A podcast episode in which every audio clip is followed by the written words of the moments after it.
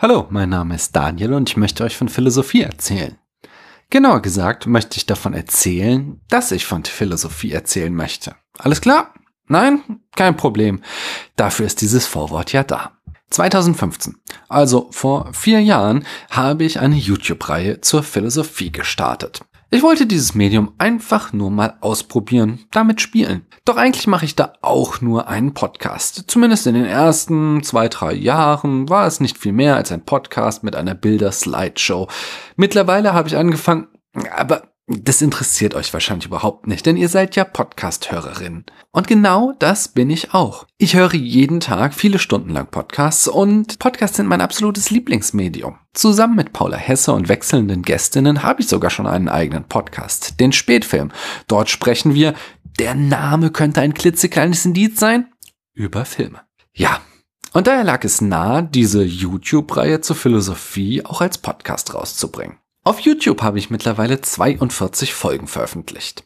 Und der Plan ist, diese im Zwei-Wochen-Rhythmus auch hier rauszuhauen.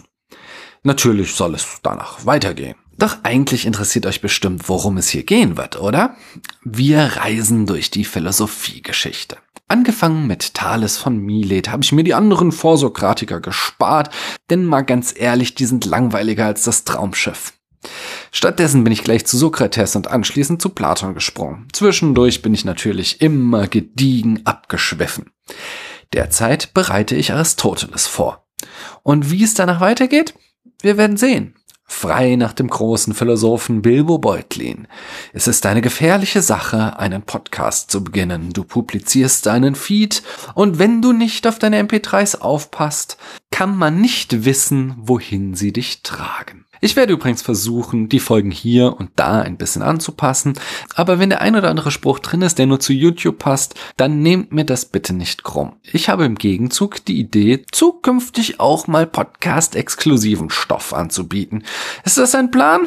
Ich habe keine Ahnung. Schauen wir einfach, wohin uns die MP3s tragen. Beim nächsten Mal geht es hier übrigens um Thales und die Geburtsstunde der Philosophie. Ich danke euch, dass ihr mir eure Zeit geschenkt habt.